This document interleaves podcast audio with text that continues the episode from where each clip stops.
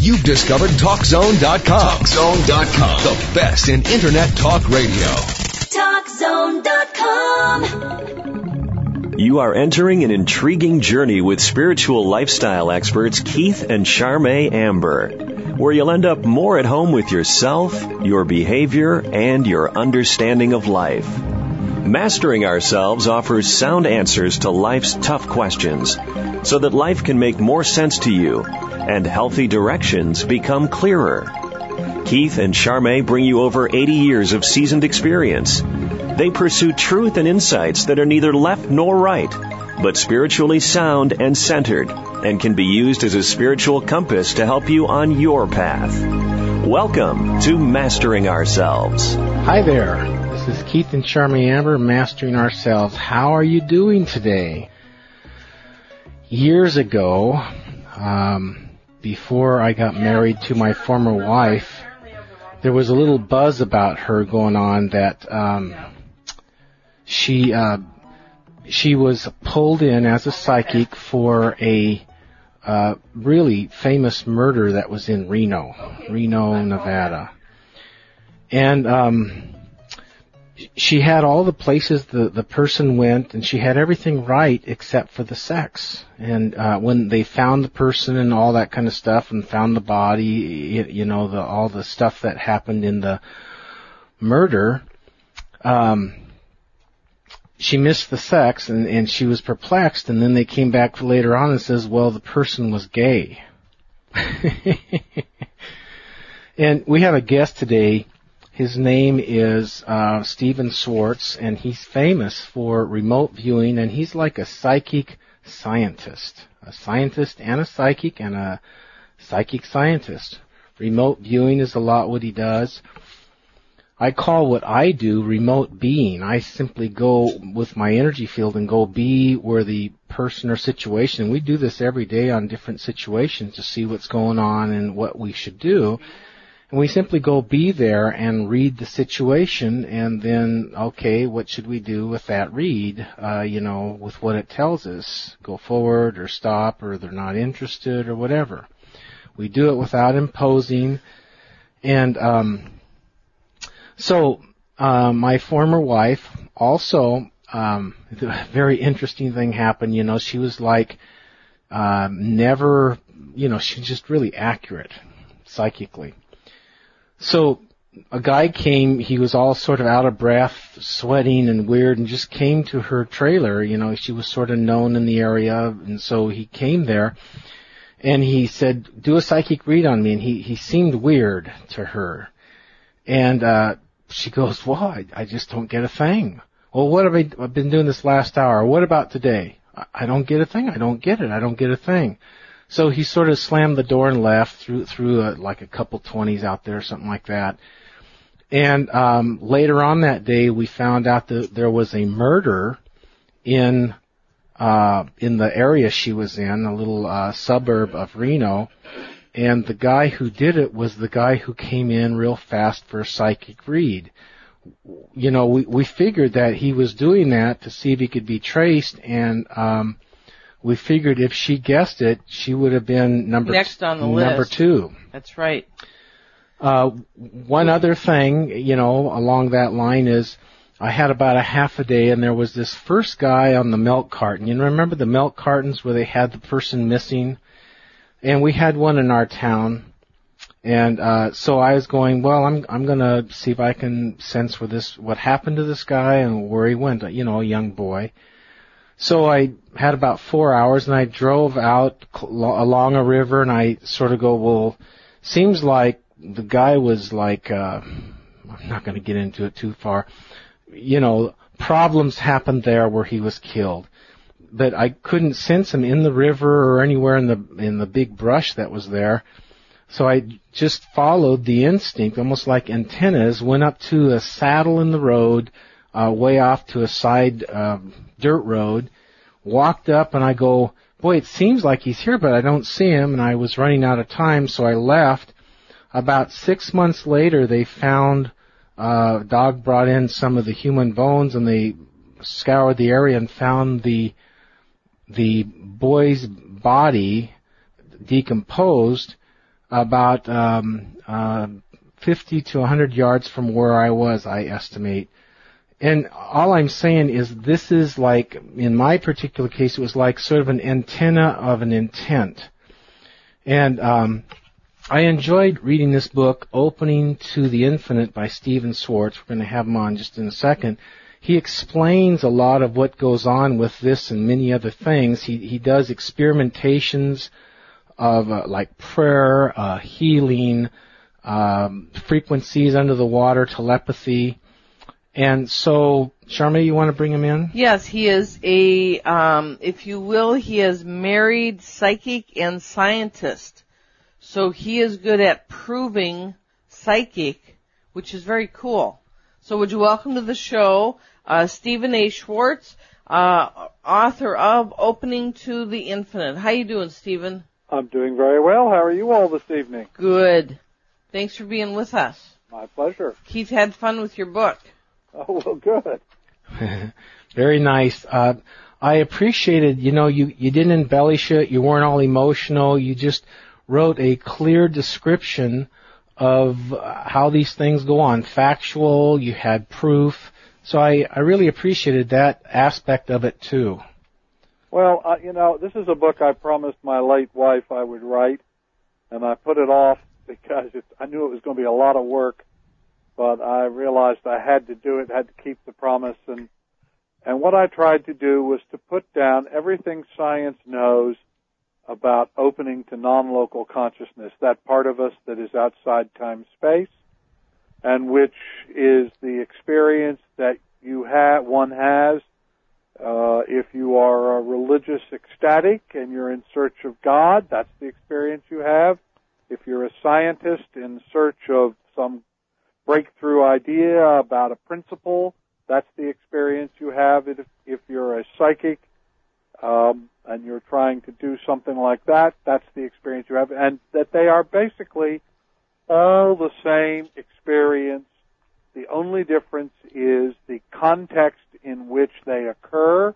That is, the religious seeker wants to see God. That's the experience they have. The uh, scientist wants to have a principle become clear. That's the experience she has. Mm-hmm. The uh, remote viewer wants to be able to describe where somebody's hidden, and that's the one they have. So the only difference really is context and intention. What is the intention under which they they make the attempt to open to this part of ourselves? Right. You know, I was a a real knothead when I was a kid, real rambunctious, and I had a really strong intent to win. And so I would play games, and I won almost all of them just because of my intensity to win, which I aborted the uh, selfishness later on in life. But you know, I noticed that intention, strong will, where everyone else is laid back and let's have fun. I'm a killer out there, you know. Right and and then I win everything because of the intent. Well, intention. What we have learned over the last half century of research is that intention is one of the critical elements. No matter whether you're a scientist or a composer or a painter or a remote viewer, basically you have two components. You have your native ability, that is you're not going to be a very good physicist if you can't understand mathematics, for instance. And you're not going to be a very good uh, uh, spiritual pilgrim if you don't develop a discipline of pilgrimage. And you're not going to be a, a very good remote viewer if you don't develop a way of focusing your your awareness so that you can do that. So you have native ability, and you have the discipline that you develop to express that native ability. It's just like any other human skill, whether it's golf or playing the violin or composing a symphony. You know, you and I could, even though you're very competitive, you and I could probably play golf for the rest of our lives and Tiger Woods would never be in any serious uh, danger of being defeated Be- because his native ability is very great Yes. But also, you will note in the stories about him, he is an extraordinarily disciplined golfer. Right. And he practices over and over and over, hour after hour. That's what, if you you know, remote viewing, which is uh, one of the things that I helped create, Yes. I mean, is basically a kind of mental martial art. Yes. And like any martial art, it requires that you take that native ability and that you practice and practice and practice and practice. It's true of w- however you want to do it or whatever it is you would like to achieve in Right. opening to non-local consciousness. You've got to deal with those two components. In fact, when you and I uh, spoke when we were setting up the interview for this, I uh, remember you commenting that anybody who's serious about developing their uh, abilities, their psychic abilities, they also must be serious about what they're putting in their bodies, and they must use uh, treat their body with uh, respect and not do a lot of numbing agents. Didn't you say that? Well, they're two. Yeah, they're they're, they're basically two things. You you have to develop a capacity for focusing, and there are two ways that this capacity gets developed. You either develop it out of neurotic obsession, that is, you develop neurotic behaviors which uh, that allow you to open, which is why so many people who be, try to become psychics have sexual problems or uh, eating disorders or drug dependencies of one kind or another or, or things like that because they develop neurotic focuses which allow them to open, but that doesn't give you as clear an a, a, a, as clear a channel, I guess would be the way to put it, or you develop some kind of discipline. And and you will note that most of the disciplines which are involved with opening clearly to non-local consciousness tell you that uh, whether it's Patanjali's, you know, sutras of 2,000 years ago, or whether it's my book Opening to the Infinite, you have to treat your body well. You have to develop a sense of compassion and fairness. You have to be an honorable person. You have to take your native ability and and develop a discipline for expressing it and uh, otherwise you what happens is you get taken over by neurotic tics uh, which is which may make you for instance a great artist. I mean picasso was a wonderful artist. He was a terrible human being. But uh, you know tesla had a vision of the electric motor as he was walking across central park but he also he was also a germophobic and couldn't sit down to eat unless there were at least two dozen napkins on the table. And he was a compulsive cleaner of things, and he wouldn't, you know, he was just, he was, he had a lot of neurotic compulsive behaviors. And so, if you look at people who have this ability to open to non-local consciousness, you will see very quickly which one of the paths they have chosen. Wow. Um, is uh, meditation oftentimes helpful in this? Medita- if there is one single thing I would tell people who would like to explore the, the, the, the parts of themselves that traditional teachings would call higher consciousness or super consciousness or psychic con- or any of those sorts Yeah. of things, Yeah. it is that you develop a practice of meditation. You'll note that in opening to the infinite, I put a whole chapter in of a technique of meditation specifically designed for Western minds because a lot of the meditation techniques were developed thousands of years ago in an utterly different cultural setting and they're very hard for Westerners to to develop because they come out of a different cultural context and the world is different, the stimuli that Yeah. you're subjected to each day are different. We're we're in a different vibratory dispensation then way back then and way across to, to another place. That's right. And so I, um, uh, so I have a whole chapter just for West, uh, a technique for Western minds. But I tell people, I don't care what technique you find. That if, if you find one that works, Use it. you must do it. And- and Okay, not only break by- time. You're listening to Mastering Ourselves with Keith and Charmaine Amber. Our guest today, Stephan A. Schwartz, opening to the infinite. We have more when we come back. Stay with us. And welcome back to Mastering Ourselves with Keith and Charmaine Amber, your spiritual lifestyle experts, helping humanity wake up one show at a time. Our guest today is Stephan Schwartz, who's written the book Opening to the Infinite. So, Stephan, you were talking about uh, meditation in your first chapter in the book, I think it was. you give a very nice meditation technique. Would you mind sharing that for the benefit of our audience? Oh, of course. Uh, it's called Words of Power, and it's a way of dealing with robotic behaviors that we all develop. Um, what I have tried to do is to deal with the difficulties most Westerners have about doing meditation. One of the things that people find very difficult, it says, still your mind in a lot of these teachings. Well, you know, 2,000 years ago, people lived in a different world, and so their minds were perhaps not as bombarded with activities, and it was much easier to still one's mind. Yes. So Westerners find that hard to do. So what I've done is develop a technique which um, allows you you you you have to you pick a phrase that is um, a, a deep spiritual importance to you. It could be anything. It could be a it could be a, a song phrase. It could be something out of the Bible or some other scriptural text. Yep, yep. It could be a poem. It doesn't really make any difference. It's something that is very deeply meaningful to you. So let's just let's just say that that uh, uh, uh, I seek to be one with God is your phrase. Okay. I mean, I just made that up. Yes. By the way, the most powerful phrase that you can use is "Mommy and I are one." Hmm.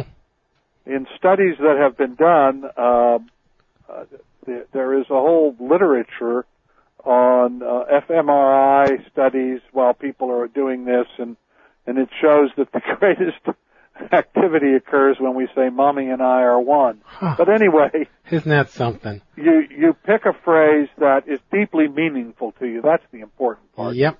Highly numinous, and you say that phrase several times, and then there will be silence. And after a while, the thoughts will begin to emerge. If the thoughts pertain to the the phrase you are using, you think them. Whether anybody else would think they pertain to it or not doesn't make any difference. Mhm. And by the way, you never tell anybody what your phrases are. Right. Yes. Uh, I mean, there's a reason why you keep them secret because if you if you tell them to somebody else, even your husband or wife, and they say, "Oh God, that old thing," uh, you know, then the next time you use it, that's what you're going to hear. Yeah, they put their junk on it. Yeah, so you want to keep it silent. So you you say your phrase, there is nothing. After a little while, thoughts bubble up. If the thoughts pertain to the phrase, you think them. But after a bit, you will find that the mental chatter in your mind has gone off to other subjects, and when that happens, you stop, you say your, fr- you take a deep breath, you say your phrase again a couple of times, and then there will be nothing. And after a little while, thoughts will bubble up. If they agree with, if they relate to the phrase, then you think them, and when they wander away, then you stop and you do it again. That's what Mhm. centering means. Yeah. And you do that, and you may have to do it 10 times in 20 minutes. You may have to do it 30 times in the beginning. But gradually what will happen is that you will have to do it less and less. And it's in the spaces in between, in those moments when there is the silence, that the interesting things about meditation occur. And then I give in the chapter, uh, uh, at the end, there's also, you can develop phrases for physical, mental, emotional, and spiritual issues, Mm-hmm. and you use them, and then after you use them for a while, uh, and I explain how to do this, they will go flat. And when they go flat, you will discover that whatever they represented, you have now accomplished. It all happens very subtly. It may take a week, it may take a year, it may take a decade. But um, you can literally transform your life by doing this. And there are endless, there must be a thousand studies in meditation that tell us that meditation changes your blood chemistry, it lowers your blood pressure, Yeah. it makes you sleep better, it makes you concentrate better. I mean, if there were one thing I could put into every school in the country, it would be to teach non-sectarian meditation. Wouldn't that be wonderful? It would change the culture. It would. It actually would. You know, I believe meditation helps you get in touch with yourself and get replenished where everything, your immune system and everything can simply work better. Your instincts can work better. I highly recommend it and this is a good technique. Thank you. Okay, we need to take a break. You're listening to Mastering Ourselves with Keith and Charmaine Amber, your spiritual lifestyle experts with sound answers to life's tough questions. Our guest today is Stephan A. Schwartz. He's written the book Opening to the Infinite. You can check him out at www.schwartzreport.net.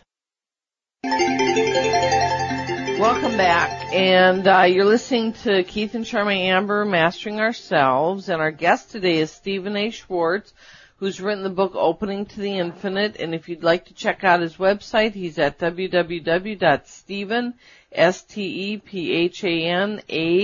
Schwartz, S-C-H-W-A-R-T-Z, dot com slash home dot htm. Stephan, you're right about um, interdependence and interconnectedness with everything. You want to expound on that? Well, I think, you know, I mean, I've been doing this research for 40 years now, so I've been at it a right long while. And I have looked at, uh, you know, I personally have tested 25,000 people to, in remote viewing uh, experiments. So That's a lot.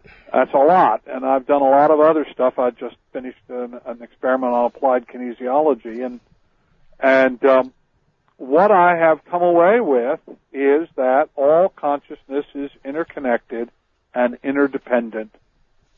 That is, we know from studies that it is possible that the consciousness of an individual can affect a plant, a cell, uh, an animal, a tree, um, another person,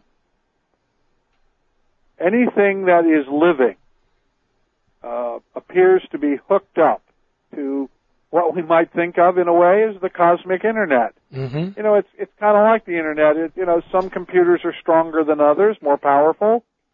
Uh, some people have broadband uh, access, and some people are still on dial-up. But uh, we're all connected. We're all linked into this. Yeah. And we're all interdependent. You, you know, you know, we have a um, a rose bush that we have loved for years, and we talk to it and stuff. And in about a year, uh, well, after about two years, it took about a year's time, it stopped growing thorns. Oh, Isn't that special? well, that's very interesting. Well, you know, I had two dear friends, uh, Peter Tompkins and Chris Bird, who wrote a book called The Secret Life of Plants back in the early 70s, and you know, which really started the whole idea that plants might have consciousness of some kind. And and another friend, Cleve Backster, who did experiments showing that when you hurt a plant, when you took one of its leaves and hurt them, that the plant, they, he could hook them up to electronic measuring devices, Yeah, that the plants responded. And yeah, what I think we need to recognize is that all life is a part of this network. And that we live embedded in the network. We, we are not independent of it or above it or, yeah. you know, people have a hard time remembering that they're mammals.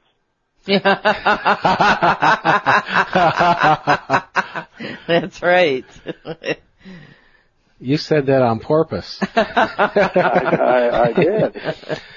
Um, I knew a guy who got really sick and heard of this uh, breakthrough medicine. His doctor says, "Well, maybe this medicine will help." Everyone's talking really good about it, and he took it.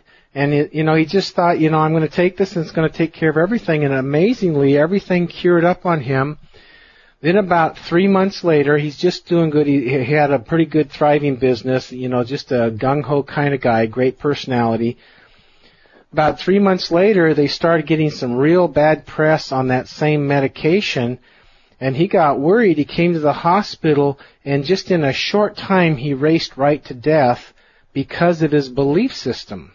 Absolutely. Well, you know, think about it for a minute. There are literally thousands of placebo drug studies. And, and you know, this is one of those things that's hiding in plain sight. And wh- while everybody focuses on the results of the drug, what nobody talks about is that if you look at all of these placebo studies overall, you discover that 35% of the people who get the placebo, that is the sugar pill or the the fake treatment as opposed to the real treatment, So it- 35% of those people do as well or better than the people who get the medication. Now, how can that be? Well, obviously, their great. belief is what's making this happen. I mean, if you participated in a pancreas trial, for Mm, instance, Yep. most people couldn't tell you where their pancreas was, and they couldn't tell you what it did, even if they knew where it was. Is it And- by your left ear? Yes, you're right there. It's, that's right. It's a little behind the right ear. and uh, and the um, uh, and yet the studies of placebo drug trials involving pancreatic drugs show that, as in everything else, about 35% of the people are going to get as do as well or better than the people who get the medication. Now, what that's telling us is that we know at some level exactly where our pancreas is and what it does, and we are capable of manipulating it to produce a result that is as good or better than can be achieved with medication. Just, just, just like that. Just our belief. Just our belief. And and in speaking to the story that you told, which is interesting one, I'll remember that. There are also studies that show that there is a direct correlation between what the physician believes is going to happen, his belief in the drug, and uh, the efficacy of the drug. In fact, it's so strong that a late 19th century physician, French physician, said if you want to get the best results out of a drug, you want to take it early when the doctors still believe in it. You, you know, I've been a healer for a lot of years, and I remember this one guy. He was rather tormented a- after a healing because it, it changed everything wonderfully, and then over some months, it's, he sort of eroded back to where he was to some degree. And he, he he kept calling me and writing me letters and stuff, and says, "W- "Was that you or me that changed?" And What? it, it was my belief in what was happening it transpired into him. It got a hold of the pieces in him that needed talking to and helped. And so he believed it and we connected it and I believed it, but he lost that over time. Uh, that's correct. I mean, in fact, what appears to happen, I think, excuse me, I think what healing does, actually, I think, let, let me say this, I think healing is not one thing.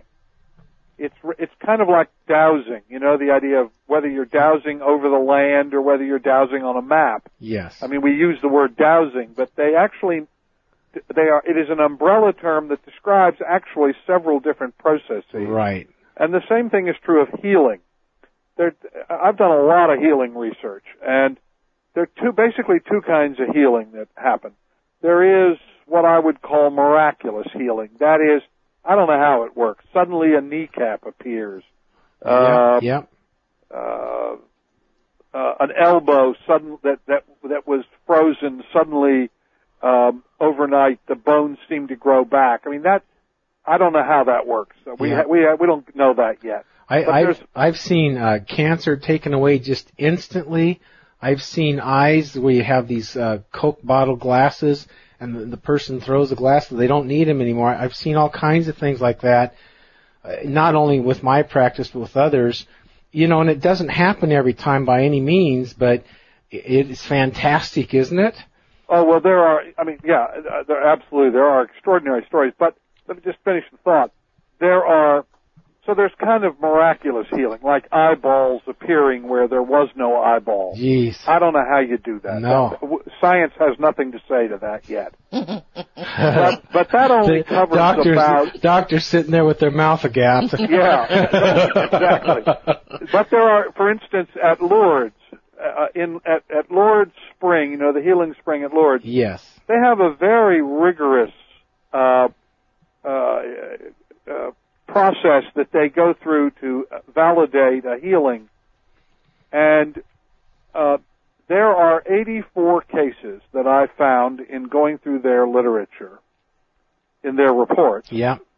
where those kinds of things occurred. The eyeballs appeared where there was no eyeball. Wow. The kneecap was one of the ones I remember. Boy, that's, anyway, that's incredible. that constitutes sort of, you know, one one hundredth of one percent or less of all the healings. Most healings are much more. Uh, they occur less dramatically, sure. although they may not be. I mean, it, it, like a cancer stops, uh, but it's not like uh, suddenly you have a new liver. That's that's the difference I'm trying to make. yes. And in those, which, uh, which the, in this second type of healing, which science does have something to say about, um, which constitutes sort of 99.99% of healing, yes. those healings, I believe, occur because the, the consciousness of the healer and the consciousness of the recipient of that therapeutic intention link up. And the person who is sending the healing, they don't actually send anything, but, but they, they, they stand as a kind of intercessor for the person who is the recipient of the therapeutic intention. Mhm. And, and what they do is they help the person's consciousness remember how to turn on their immune systems. Interestingly enough, I did an experiment several years ago in which I had healers do healing while they had little sealed bottles of sterile water but, uh, on the palms of their hands. This paper, by the way, and many of my papers, and a lot of the stuff that I'm talking about, people can go to my website, www.stephanaschwartz.com, and the papers are up there. They can freely download them. I don't charge. You know, they're available. And this water paper is amongst them. Anyway, in the water paper, we had people doing healings, and while they had these little bottles of water on the on the palms of their hands, and what we discovered was is that healers, not always, but to a significant, highly significant level of competence, were able to change the molecular structure of the water, specifically the hydrogen-oxygen bonding relationship that links the molecules together. You know, you have two uh, H2O, two hydrogens, and an oxygen. Right. That's one molecule of water, and then you have they they link up with little bonds to form two molecules linked together. Three. That's why water has the unusual properties it has. And the, what the healers do is change those those bonds between the molecules. Like clusters of grapes. Yes, sort of like that, yes.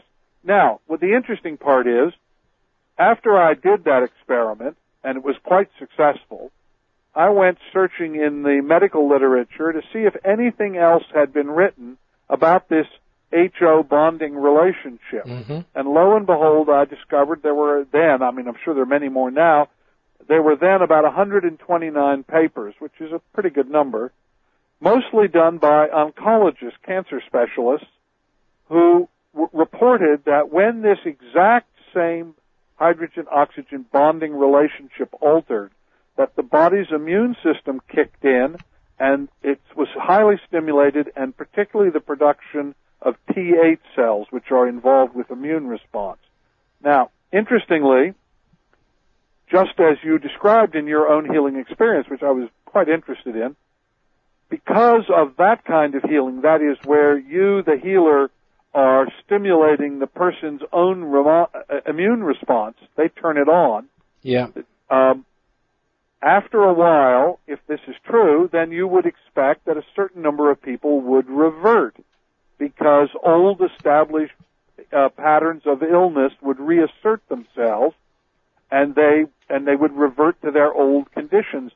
And I I remembered uh, a, a very famous healer named Kathryn Kuhlman, who I used to know years ago. Yeah, I was fascinated by her speech and, and her results.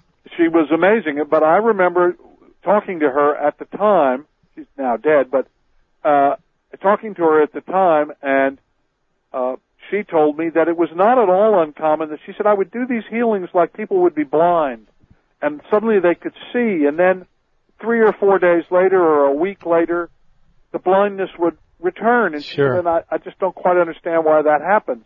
And I think what happens now that I understand this better is that over a period of time, old habit patterns, old robotic patterns reassert themselves and the healing goes away because your body turns its, you turn your body's immune response off. Right.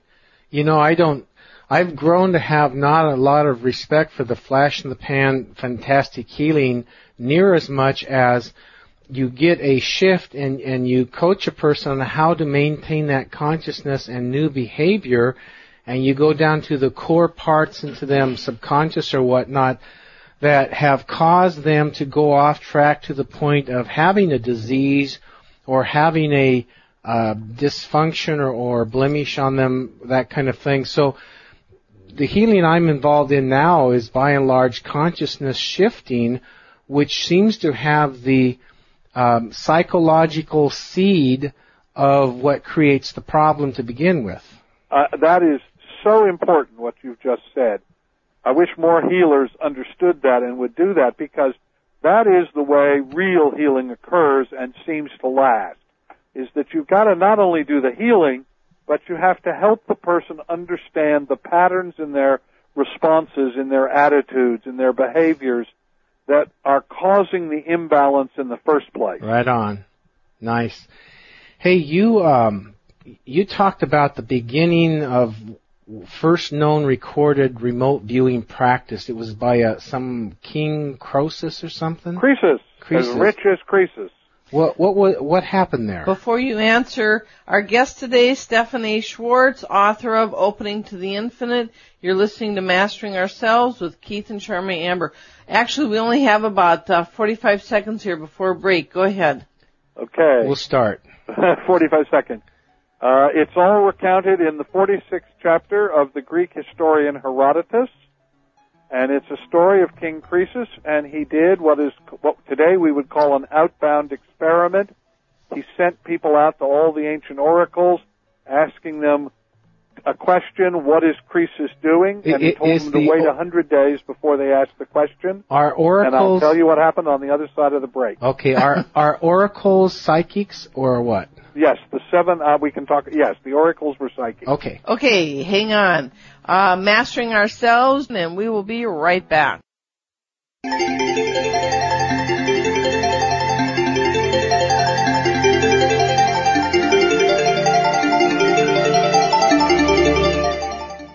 So, We were talking about the first uh, known recorded ro- remote viewing, and it was practiced by King Croesus. And go ahead, Stephan. Well, uh, uh, uh, you know, this is one of those stories that has been um, re- was recorded uh, over 2,000 years ago uh, in the fifth century uh, BC, and nobody paid much attention to it. But when I read it, uh, in fact, I read Croesus years ago and didn't get it. But then when I became a researcher, I read it again, and it is almost exactly the way we would do an experiment today. So here's the basic story. Croesus has just lost his. He's the king of the Lydians, Mm-hmm. and he was a he, he was a man noted for his opulence. That's why we say today you're as rich as Croesus. Hmm. That's who they mean, the Okay. king of the Lydians. Anyway, he just lost his son, and he was notified that the Persians were going to attack him. And he was, you know, they were big, he was little, so he was scared. He didn't know what to do. So he he decided he would consult the seven oracles of the ancient world, and uh, the oracles were um, clairvoyant temple temples where there were what we would call today clairvoyant, or I would say priests and priestess, priestesses who could open to non-local consciousness. Right. I don't actually like words like clairvoyant or psychic, or because they have too much negative emotional freight to them. But anyway, so he assembled seven embassies. That is, seven groups of people. He made them ambassadors. He sent them out to the to the seven oracles, and he said to the orac- to the the embassies, "I want you to wait a hundred days, and on the hundredth day, I want you to go into the oracle, and I want you to ask the oracle one question: What is Croesus doing?" And of course, it didn't make any sense to them at all. But being the king, he could do what he wanted. So all they they all went out. Now we only know the answer of one of them. That's the oracle at Delphi, because that was the one that was right. And um, and so the oracles waited the obligatory 100 days, and then when they went into the chamber where the Pythoness, that is the oracle, and the oracle in, at Delphi was a young girl, a, a virgin, who had been raised in a very uh, cloistered life so that she wouldn't have any external stimuli. Yep. And she hung in a kind of cat's cradle thing that like a tripod that hung over a crack in the earth and coming up out of the earth were uh, light bituminous uh, the fumes from uh, like hydrocarbons. Yep. Which produced a psychoactive experience. They put her in like kind of like LSD. Mm-hmm. And um, and so these young girls would hang in this kind of gadget and and uh, with these breathing these gases, and they would go into a kind of trance state. Anyway, when they walked into the chamber where the Pythoness, as she was called, was was placed, um, before they even asked the question, she said, "I can count the sands of time," meaning the hundred days. Mm-hmm. And then she said, they still hadn't asked the question. Then she said, I see a, a great bronze uh, uh, cauldron and a great sense of heat and a ram and a cock and a great bronze lid. And they wrote it all down just as Croesus had told them to. It didn't make any sense. Mm-hmm.